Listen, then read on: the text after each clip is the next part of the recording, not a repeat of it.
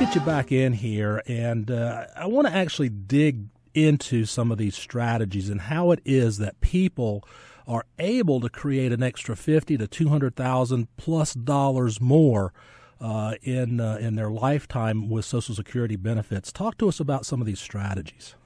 I would love to, and I'm guessing some of your listeners are hearing you say those dollar amounts, fifty, a hundred, two hundred thousand dollars more in Social Security benefits, and they're shaking their heads saying, can't see how that would be true, but it absolutely is because a social security strategy is this. It's nothing more than being able to use the rules of social security to your advantage. Uh, as, as we said earlier, the rules are voluminous and there are, are, are a lot of them that um, are useful in a particular situation that clients might not know about.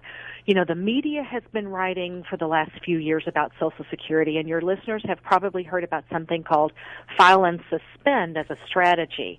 Uh, that may be appropriate for a particular listener, and what that means is in a two earner couple, one earner will file for benefits but immediately suspend those benefits, and it does two things.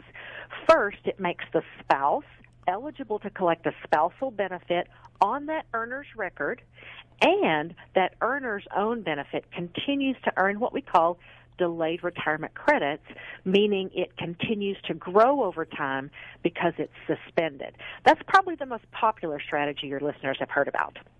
You know, another thing that I have found uh, working with folks is about, I'm thinking about half of the folks know that there's such a thing as a spousal benefit, and the other half don't know it at all. Yeah, we hear that as well.